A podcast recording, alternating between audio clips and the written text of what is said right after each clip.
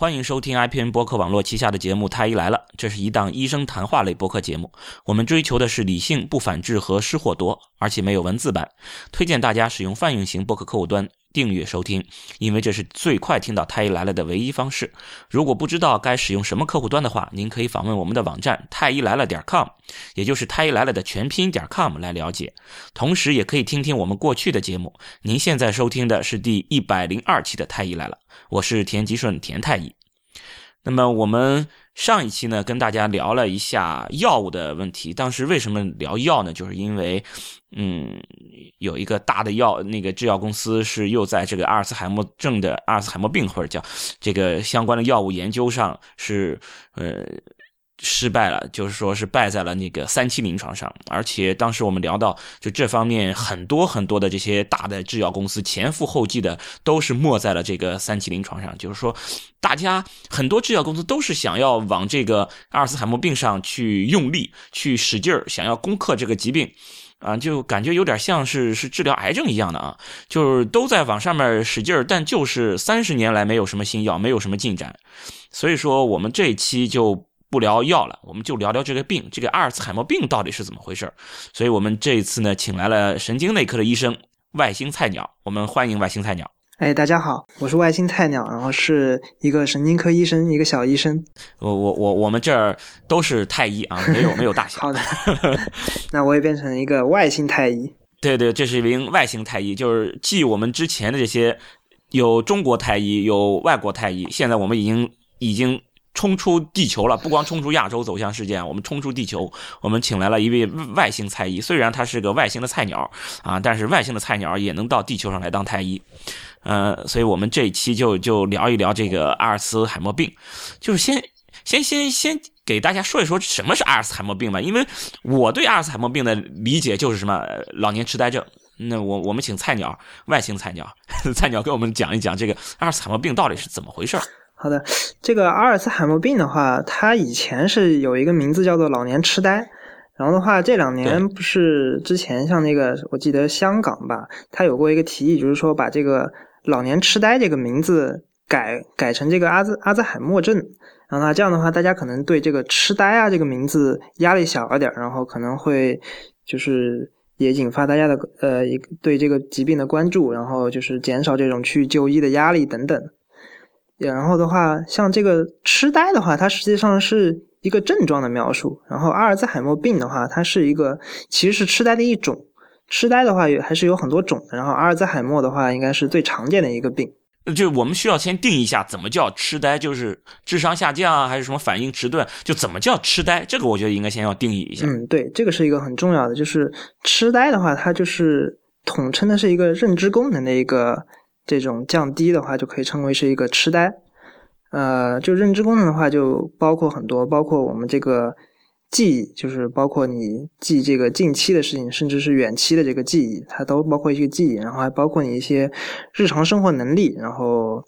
呃，这个涉及到一些，比如说那个执行功能，然后包还是包括这个语言，就是你怎么说话，然后你怎么理解别人说的话的意思，然后你把表达出来不同的话语的意思。哦，其实就跟小小孩子是有这种认知能力，对对对，他认知能力是一个两岁的小孩、三岁的小孩，他们的认知能力是都不一样的。对对，你不可能要求一个两三岁的小孩和我们现在的认知都一样，就他们看到的这个世界和我们的看到的世界，他们理解的这个世界和我们理解的世界是不一样的。对的，我们知道，就这个年龄小小孩子嘛，经常说，哎，这是个小屁孩，小孩他不懂事儿。我们经常说小孩不懂事儿，其实就是说他们这个认知能力是达不到我们成年人的水平的。哎，对，像这个。老年痴呆的话，就相当于是就像一个小孩生长的一个逆过程，就是一个从一个一个人，他从一个老年慢慢又变成一个老小孩了。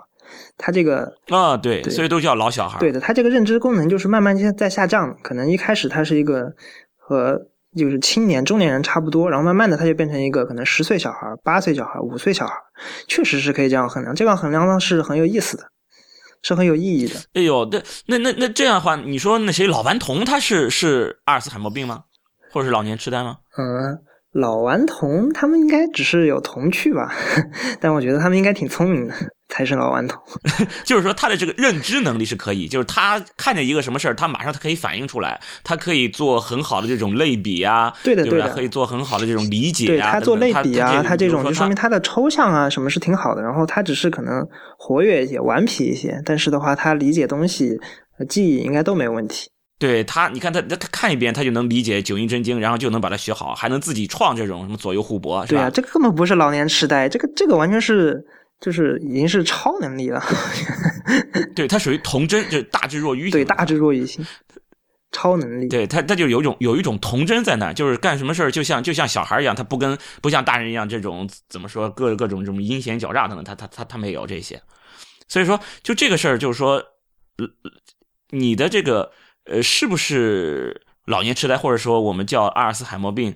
是要看你的这个理解能力啊，或者认知的这个能力？对，它主要就是评判你认知能力下降的这个程度。一般来说，就是比较严重了，然后影响你的这个日常生活，啊或甚至是别的人都觉得你，哎，你这个人可能记忆有问题了。这种情况下，一般来说就可可以考虑是阿尔兹海默症。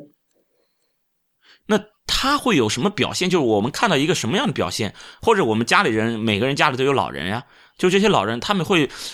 呈现出怎样的一种表现的时候，我们要怀疑他有这种阿尔茨海默病了呢？嗯，对，这个来这个的话，就是其实还是挺复杂的一事事情，就是因为大家都知道，这个年纪变大以后，都会可能会出现一些这种认知方面的会一个减退，就是一个正常的衰老的过程。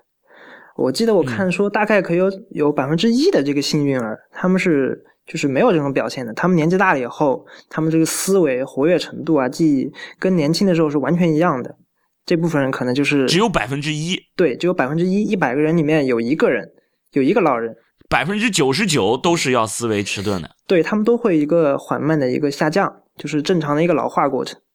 但是只有一个幸运儿，这这这这打岔一下，这个有和年龄，比方说多少岁以后就会很明显的下降，比如六十啊，还是六十五，还是什么七十，有没有这个年龄的有一个坎儿？这个的话，应该还是因人而异，但是一般的话，就是可能会画一条线，可能六十岁以上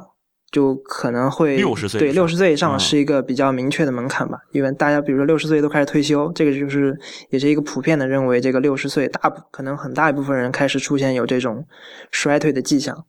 当然，这个可能，但我们现在已经推迟到六十五岁了。对的，对的，因为这个肯定跟这个社会发展的程度有关系。如果大家什么营养好啦什么的，这些还是有可能会有一些，呃，让这个老化的过程延缓一些，还是有一定关系的。嗯，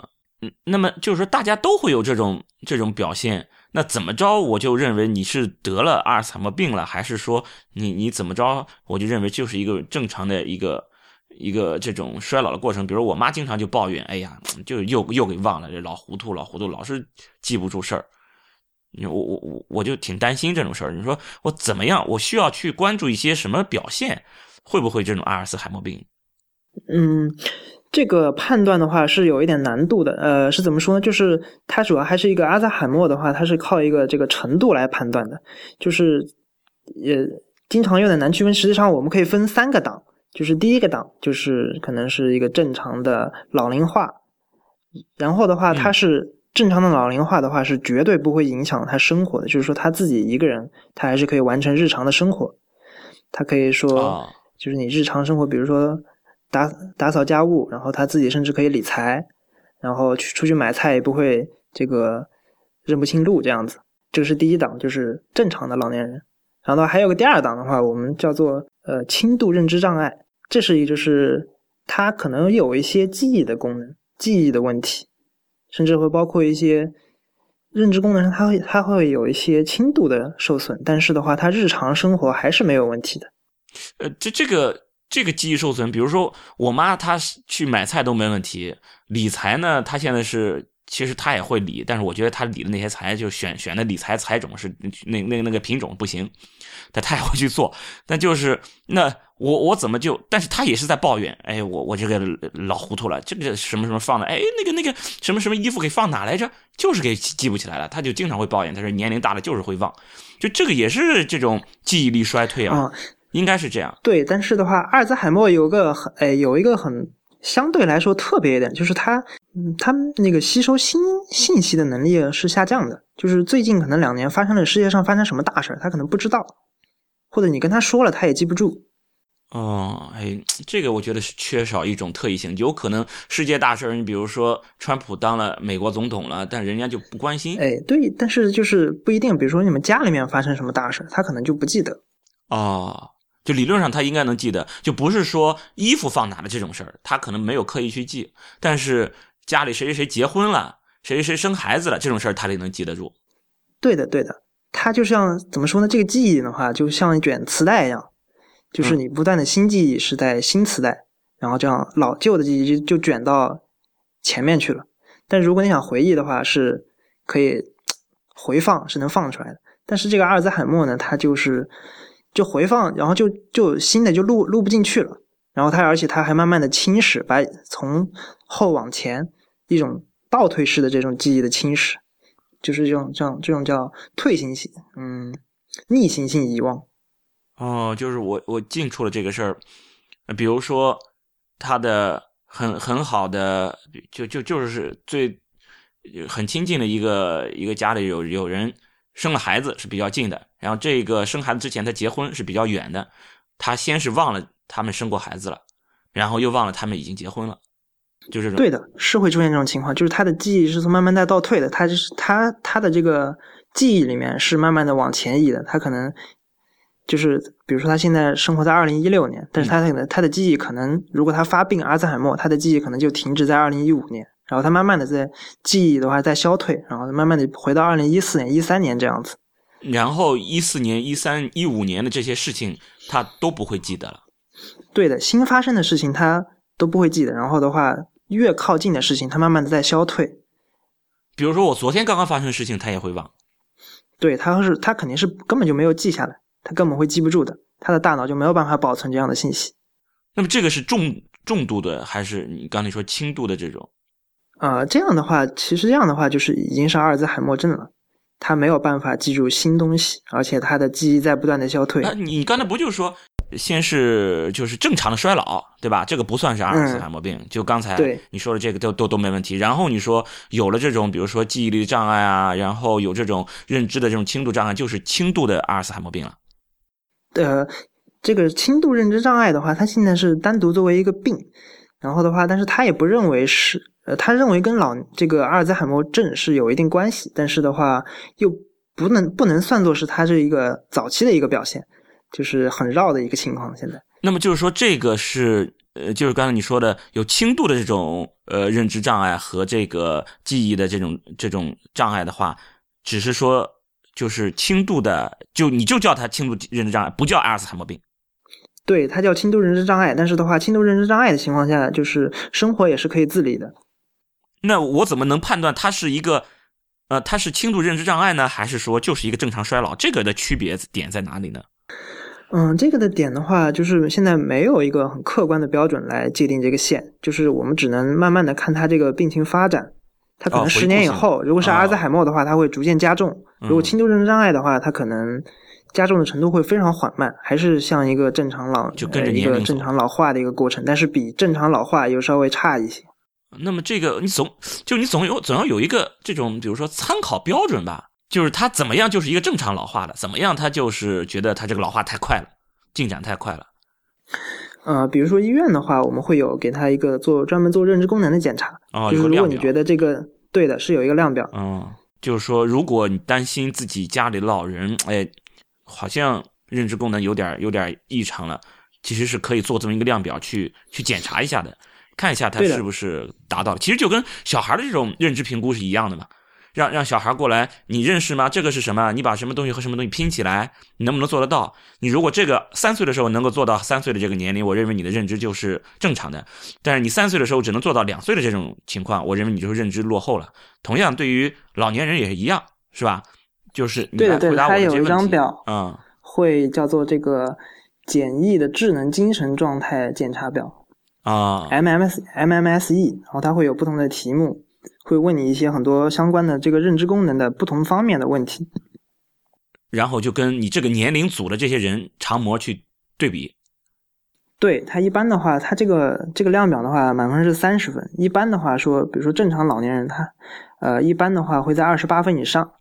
啊，那如果二十八分以下，就这个要看医生他医生他怎么，还有这个家属怎么描述他这个人的情况，嗯，然后具体来区分他到底是阿尔兹海默还是这个轻度认知障碍。那再往后呢？轻度认知障碍再往后就直接就叫阿尔兹海默病了。呃，轻度认知障碍的话，它有一部分人会演变成这个阿尔兹海默症，就是说它随着时间变化，第二年就更差，第三年就更差。嗯，但是这个轻度认知障碍的话，第二年、第三年它可能还是保持的，呃，稍微还不错的这个认知状况，就是下降的速度是很慢的，它只不过是一开始就会有一些下降，但是两年、三年以后，它并不会就自己不能没有办法自己生活。就是说这个疾病没有再继续进展。对的，它的进展速度非常非常缓慢。OK，它如果要进展很快，下一步就是从轻度认知障碍就变到了阿尔茨海默病了。对，如果它进展了，那它可它的诊断就变了，它就可能不是轻度认知障碍，它实际上就是阿尔兹海默了。哦，然后就相当于，比如过个三五年之后，你再去做这个量表，其实可能那个时候不做量表，家里人也能感受到，就是你说了他这对，家里面也能感受到他的。这个磁带就不停的被被被被卷走了，就是他一点点就拿着橡皮擦在擦他之前的这些记忆。是的，那这个是听上去挺可怕的。是的，阿尔兹海默症是很可怕的一个病。像我我的外婆，她就是得这个病，啊、然后的话，她就是到后期的话，她已经不认识就是我们这个孙辈的人是谁了，但是她她还记得她的女儿是谁，啊，还能记得女儿，那说明还没有非常严重，是不是？已经很严重了。实际上，就是这个已经到很后期了。呃，就是她一开始她都不知道，我像我们上，她从我们高中，我们上高中的时候，她开始发病，然后的话，我们上大学他都不知道，我们上了我们上了大学，他还老以为我们还是小孩儿。还很小啊，就是说他就停留在多少年之前的那个记忆里面了。对，然后再到后面，他都不知道，他都不知道我们谁是谁，孙辈的人。啊，那那那这样的话也讲得那这样的话就肯定不能，比如说让他出门啊什么之类的，对不对？对的，对。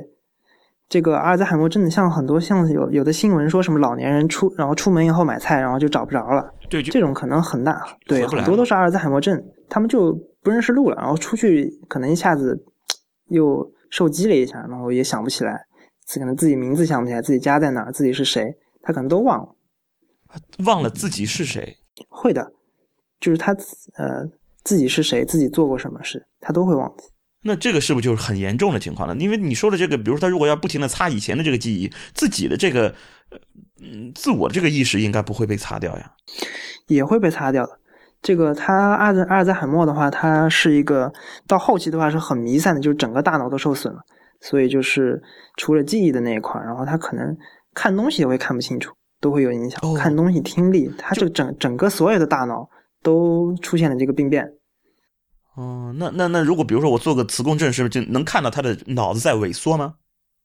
对的，他的脑子是在逐渐的萎缩。一开始的话，可能只是表现在一些像这个跟记跟形成记忆有关的区域，就是海马。一般来说是最早是表现在海马，它会慢慢的变小。海马是帮帮助形成新的记忆，所以的话，这个海马的萎缩，它就不能形成新的记忆了。然后慢慢的话，它的大它的大脑就是越缩越小，可以缩到只有一个普通人的一半这么大。然后他的身体的肉体上的其他的不会受到影响，对不对？肉体上不会的，整个心肺功能会非常好。嗯，但是可能到最后期会影响，那那已经很晚，可能整个病程在十年以上。嗯，那么作为家属也没有什么办法，只能就是这种比如生活上的照看吗？还有没有什么其他办法可以有有有什么要注意的、能做的一些事情吗？那我想想，真的家里照顾这么一个老人，那是非常很很累的一件事情啊。对的，就是这个阿尔兹海默症为什么全世界这么关注的话，第一个问题就是没有一个很好的特效药物可以逆转它。但是当我们现在还是尝这么多年还是尝试出了有这么几个药能延缓它。这个家里面有经济能力的话，是可以考虑使用这些药。它在一定程度上，比如说可以三年之后就变成这样，然后把它拖到五年之后才恶化成这这个程度。哦，哎，这个这个发病率高吗？这个阿尔兹海默症的话，从六十岁就开始有发病率，它这个随着年龄增加，发病率越来越高。就六十岁的时候就开始，可能一百个人里面会有一个人得病，但七十岁的时候，一百个人里面就会有五个人得病了。八十岁的时候，可能一百个人里面有二十个人都会得阿尔兹海默症。这个发病率是非常非常高的。对，而且随着随着年龄是增加的，年纪越大，就很越危险。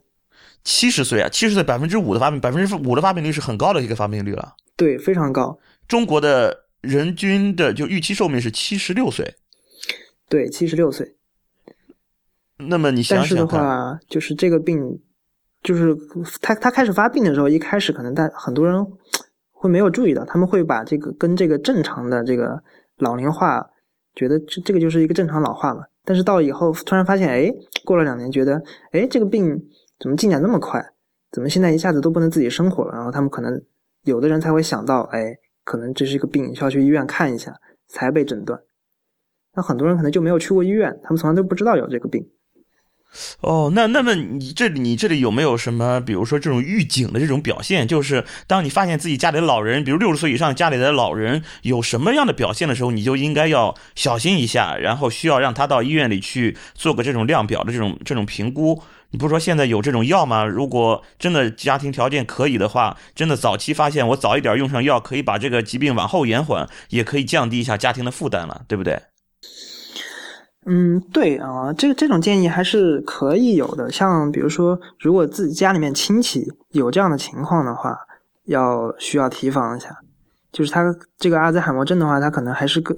某一些人跟遗传是有一定关系的。就他可能有一个，你们家这个基因可能就是可能更敏感一些对这个年龄。这样的话，如果家里面亲戚朋友亲戚有这样的病的情况。然后的话是要去医院去提前去做一个这种体检吧，就专专门针对这个阿尔兹海默症，可能做一个这个量表，然后的话做一下这个头的 CT 或者磁共振。哎，但是好像体检里面项目没有做这种认知的，你比如六十岁以上的人的体检，也就是什么听听、摸一摸、做个 B 超、拍个胸片之类的，没有人去给这些老人做做这个量表分析的吧？嗯，对，没有这个可能就是得自己很专门的去这个门诊去跟这个医生要求。哎，那有必要就给所有的人都去做这种量表吗？有有有必要吗？就会不会如果我都去做的话，有可能就会太过了，就是说这种假阳性会很多，让人感到很很很紧张、很焦虑，也有可能是这样，对不对？嗯，应该不会。像他那个量表的话，实际上是比较简单的，就是他真的有问题了才会就他这个评分，呃。不足二十八分，他比如说他他，你看我这个这个地方我就有一个这个表，我看了一下，他一开始会问你，比如说今天星星期几啊，现在是哪一年，然后现在是冬季还是夏季，像这种问题，时间问题，你要分得清楚时间，现在大概的是什么时间，然后你在什么地方？哦，先是一般来说你对对时间时间和地点，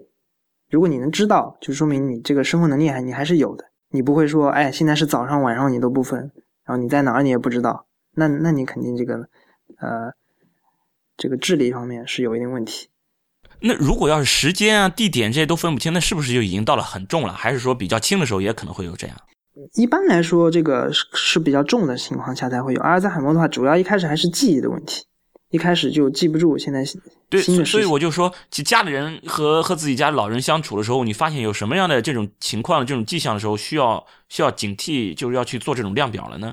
嗯，如果就是记忆力特别差，经常忘记事儿，忘记一些很重要的事情，非要别人提醒，或者是老忘，然后就跟你们发脾气，觉得哎，我错过了什么什么大事儿，就是一些重要的事情，一些重要的节点上，他会表现出来这个说记不住了啊，是重要的事情，而不是这种琐碎的小事。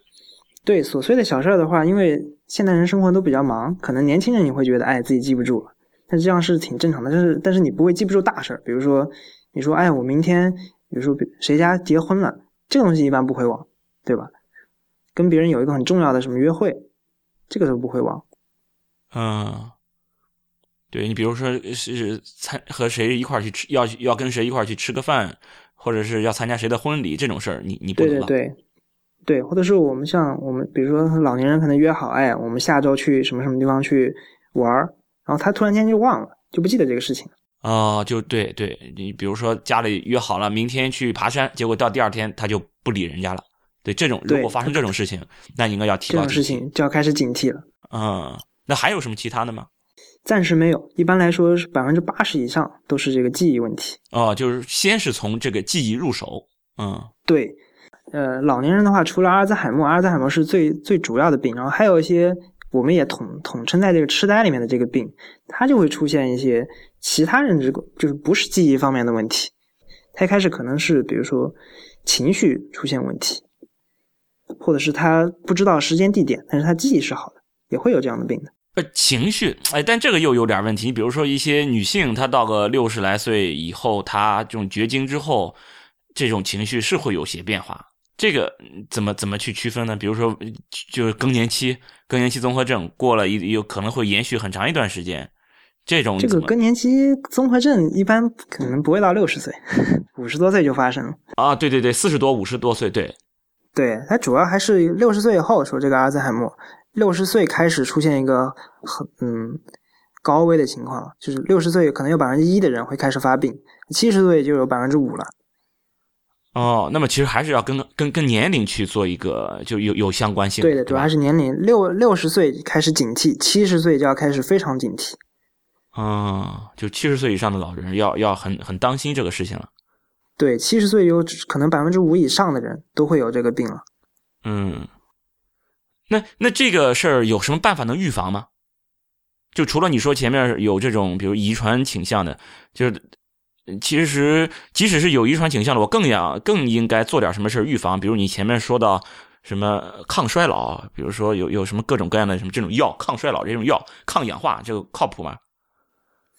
嗯，现在这现在的话，这个也没有什么特效的方法，就是只有一个早发现。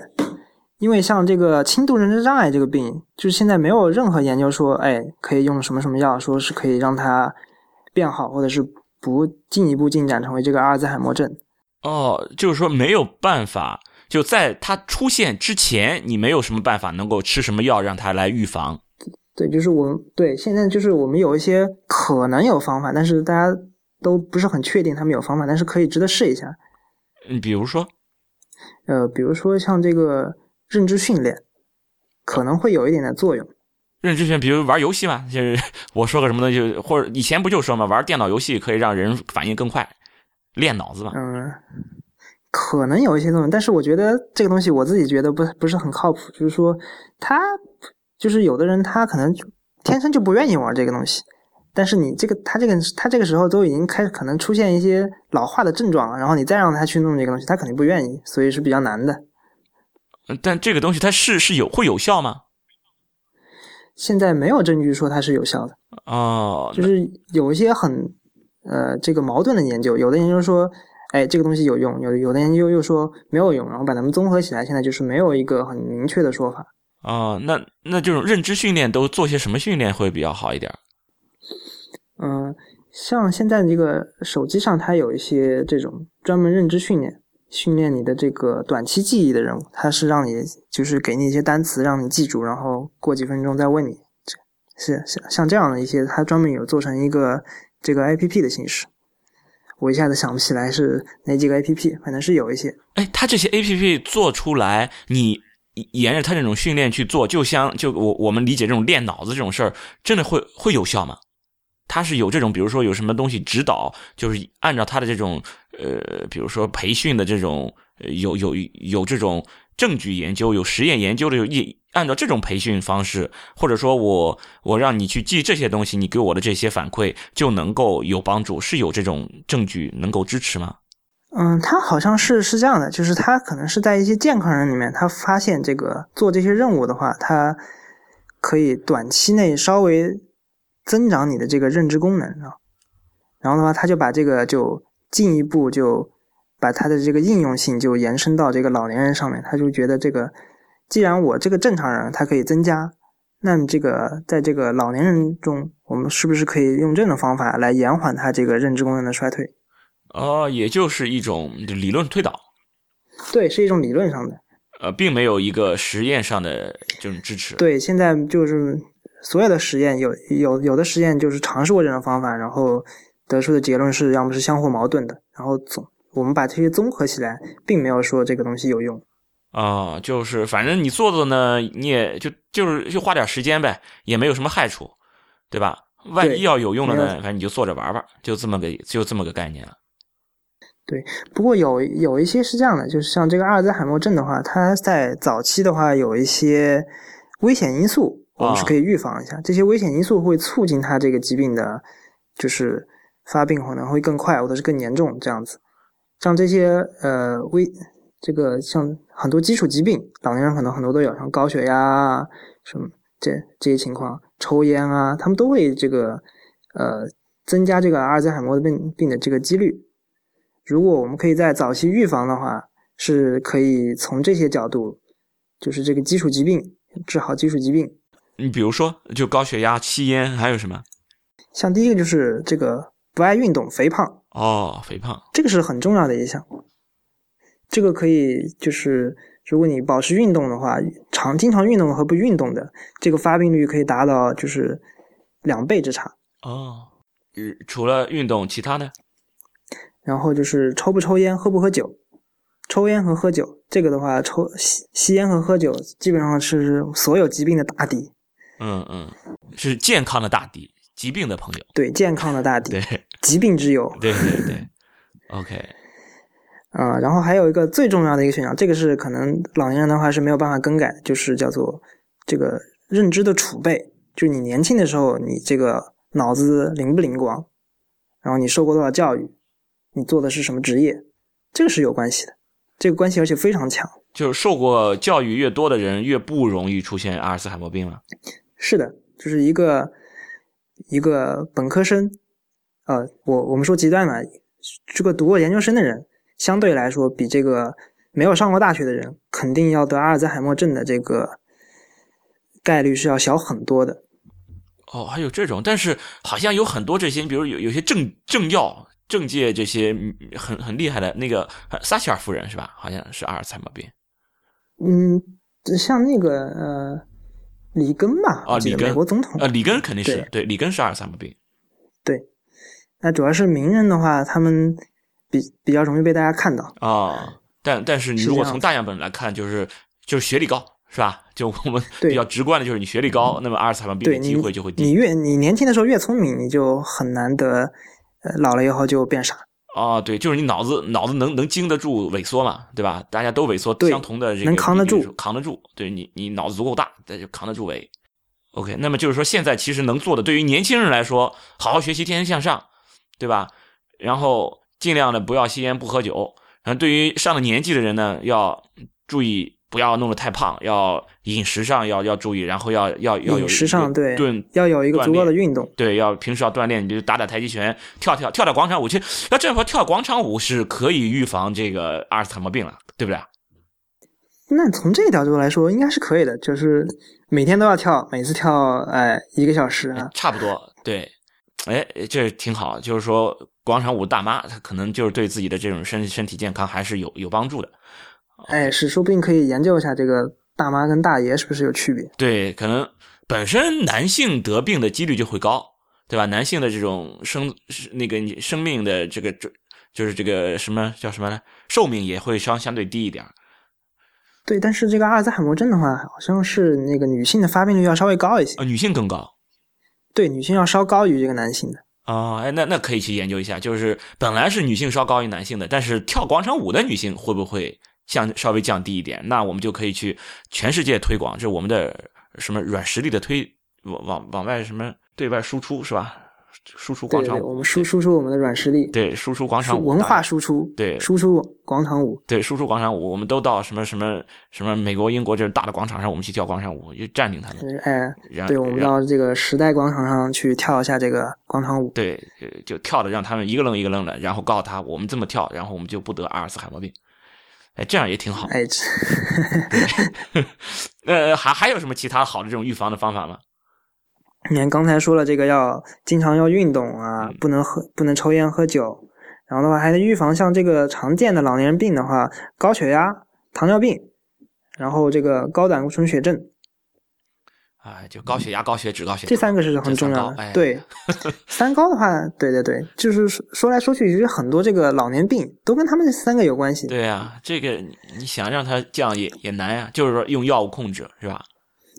对，因为它还还有个就就就这样，就三高的话，它老老年的话，经常会引起这个像这个脑梗这个情况啊。对对对，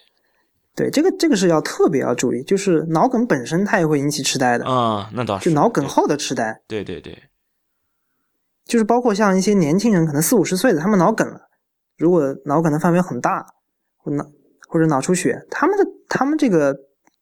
呃出院以后，像这个发病以后，他们这个认知功能都有下降的。啊，那倒是的，对，就是可能不一定是，就是我们说的这阿尔茨海默病呢，是跟年龄相关的，就是你随着年龄增大，你的这个脑的这个萎缩的太快，那现在其实就相当于是一种疾病造成的，你的年龄还没有到那个份上，其实因为疾病的原因，就已经把你的这个脑子脑组织已经侵蚀的，应该是让它就有有点萎缩这种感觉了。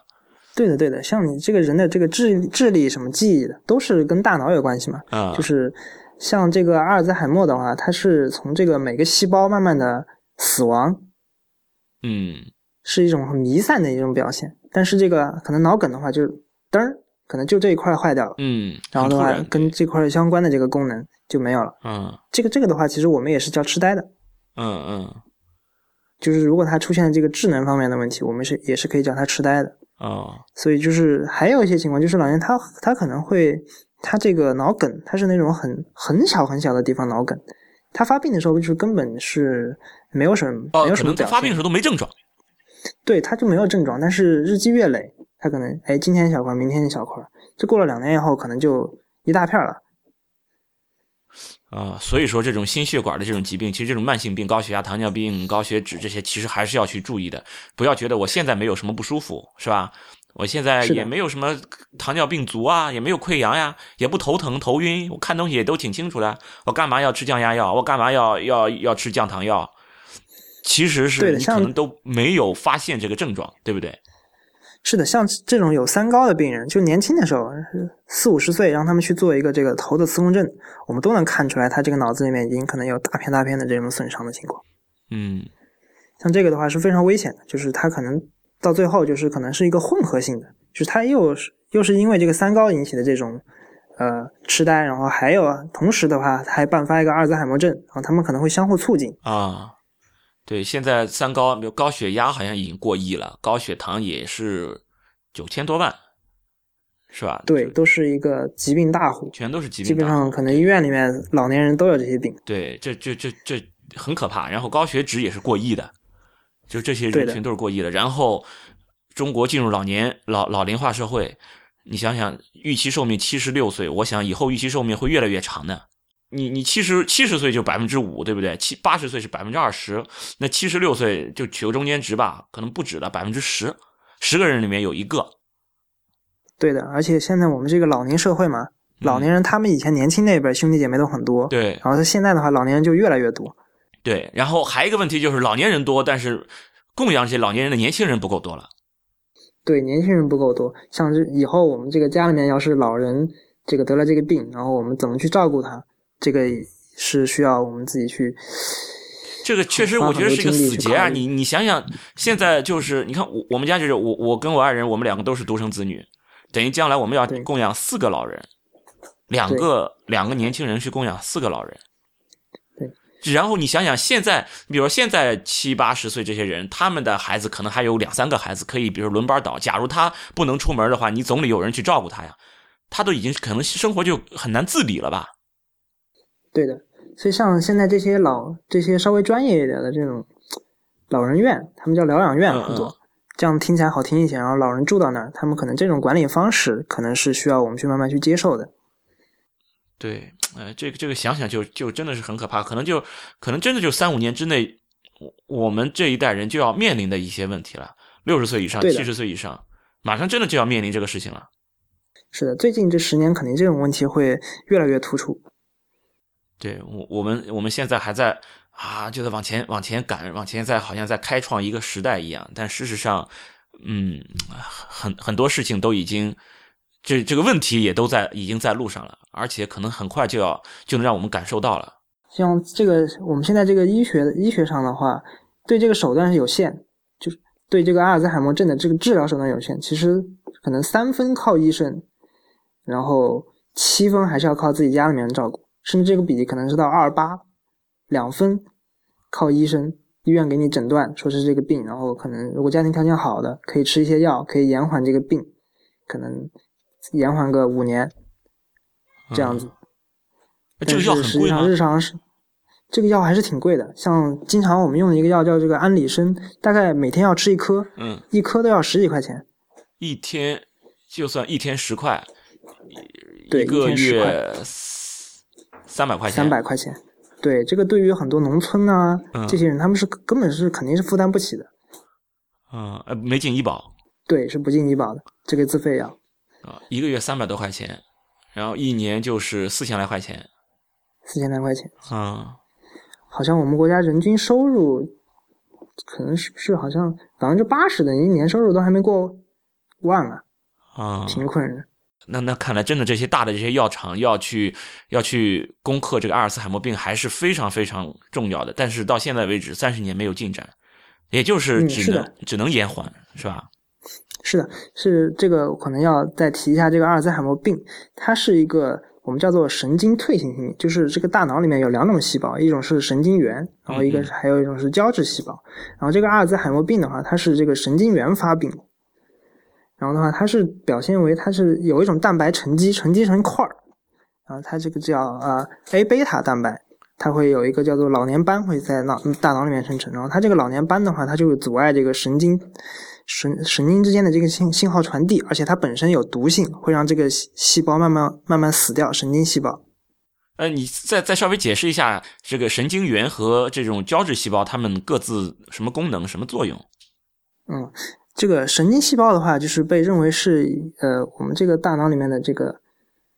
像它像一个 CPU 一样，啊，就是不同的神经细胞可能一万个连在一起，它就行它就人脑里面有上有近百亿个神经元，它们就连在一起，然后就哎突然间这个聪明的人就出来了。嗯嗯，这个现在科学还没有搞搞明白这个神经它们之间是到底怎么产生这个智能的。但是的话，神应该是神经元是最重要的。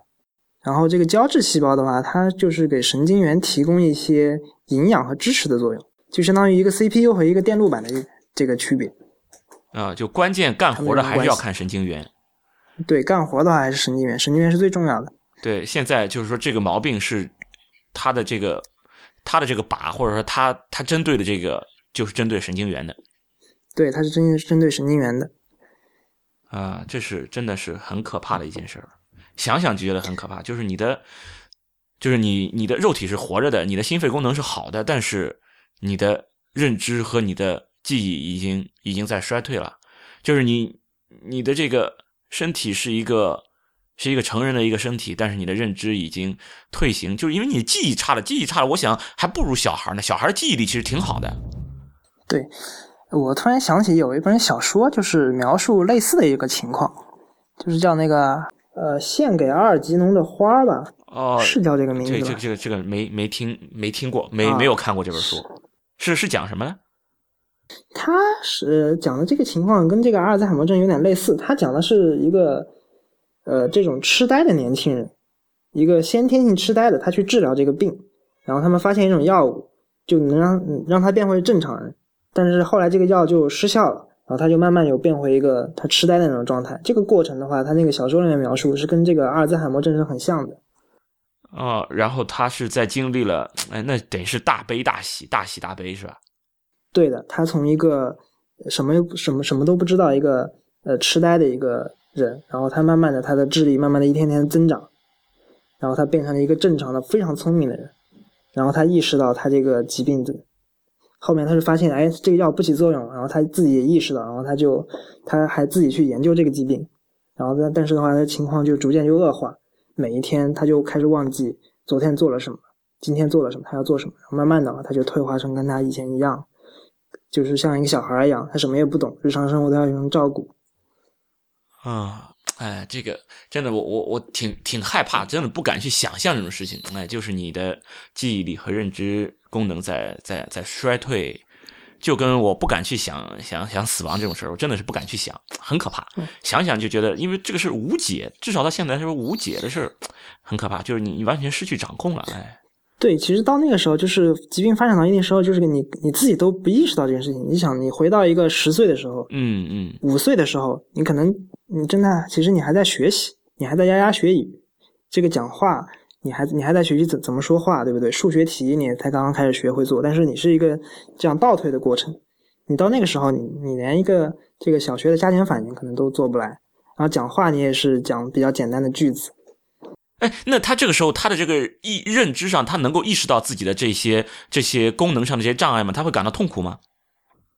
有的人可能会意识得到，但是很多人他可能已经意识不到，他可能每天还乐呵呵的跟你笑着这样子。啊，就他不会有这种痛苦的感觉。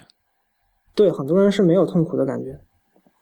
他自己没有意识到，他根本就是他意识到自己意识能你能意识到自己的情况，这也是一种认知功能，这个功能它它也连带的也消退了。哦，他意识不到自己的意识能力有问题了。对他已经意识不到他自己是处于一个有问题的情况。啊，那这种治疗上，我我除了去延缓之外，没有其他任何的方法，手术肯定也没希望了。现在是没有，手术是肯定不行，因为它是整个弥散在大脑里面的，都是很微观的结构的一个改变，所以手术是没有办法的，只能靠药物可能。然后药物也只是给它延缓。对，现在暂时是延缓。像刚才我提到这个阿尔兹海默病，它现在被认为是有一个叫做呃淀粉样淀粉样蛋白的一个沉积，是是它的一个疾病的一个原因。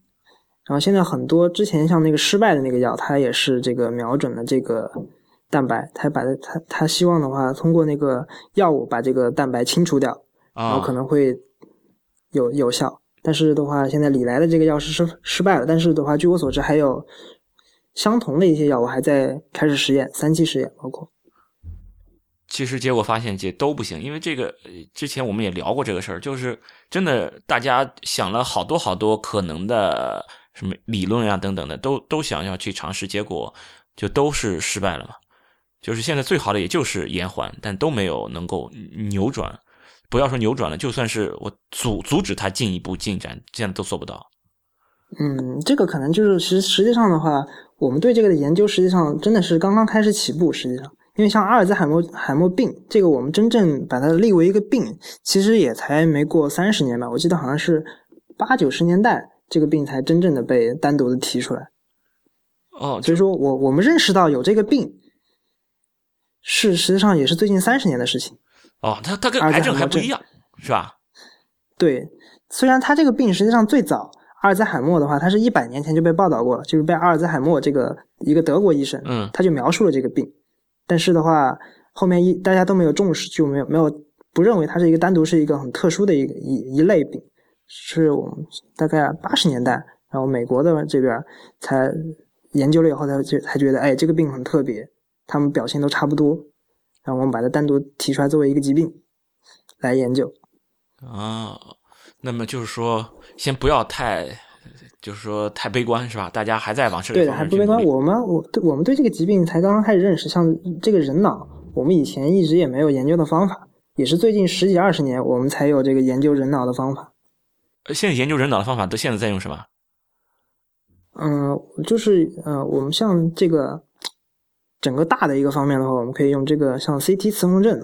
这些是在一个就是可以可以见到的这个这种尺度上。然后的话，再再小的话，我们可以包括在在这个细胞层面、亚细胞层面，比如说这个电子显微镜这样子的东西。然后现在还有一些很多新技术，像什么这个新的这些成像技术，像可以可以看到单个的这个活体的细胞啊，等等等等。我我就知道，好像现在心理学上 fMRI 就是那个功能磁共振，好像比较比较热，是吧？对的，对的。我像我以前我接触过，有不少人做这个，他们想做这个阿阿尔茨海默症的 fMRI，可以拿来早期做一些诊断等等。这些都还是很前沿的，很还在一个研完全纯粹是一个研究性质的啊研究，还没有这个应用的可能，还没有看到应用的这个前景。啊，就是说大家，但是还是有希望的。对，就大家都都在往这个，至少很很多。你看，你看这么多大的这种制药公司在在投这么多钱，要要去攻克这个阿尔茨海默病，至少大家是很重视的，是吧？还还是对，是嗯，是很重视的。其实就是也是我我觉得是最近十年，然后对这个重视突然就是也是一个社会的转变嘛，大家认识到了这个病，然后的话。可能全全全球也是进入了一个老龄化社会，然后大家就非开始非常重视这个病，嗯，才开始增加投入。好吧，就寄希望于再过再过三五年会有会有点好突破吧。对，我觉得像我平时看像这些研究期刊的话，它隔三差五的就会有一这种头条报道，就是说，哎，什么什么，啊，对对对，就专门针对阿兹海默病的。像虽然这个这个呃李来的这个药失败了，但是的话，就这个星期，然后又有有一个那个麻省理工的一个研究团队，然后他们的话就是另辟蹊径，嗯，他们发现的话，就是可以通过改变你这个脑电波，来来消除它这个。啊，引起阿兹海默病的这个这个淀粉样蛋白。啊，这个这个这个这个思路非常神奇，就大家从来没有想到过啊。就是说，现在大家就在上面去努力，到底最后就我们相信总会有哪一个呃牛逼的人，他能够把这事攻克，然后我们把诺贝尔生物学奖就给他吧。对，这个怎么也可可可以给两次，我觉得 给给他一百次，真的，我要给他一百次。好，那么本期节目呢，我们就先到这里，谢谢大家的收听。太医来了的网址是太医来了点 com，也欢迎大家在社交网络关注太医来了。我们在新浪微博叫太医来了，在 Twitter 和微信都是太医来了的全拼。同时，也欢迎大家收听 IPN 播客网络旗下的另外几档节目：一天世界、未知道、内核恐慌、流行通信、High Story、无次元、硬影像、博物志、陛下观。呃，谢谢大家，拜拜。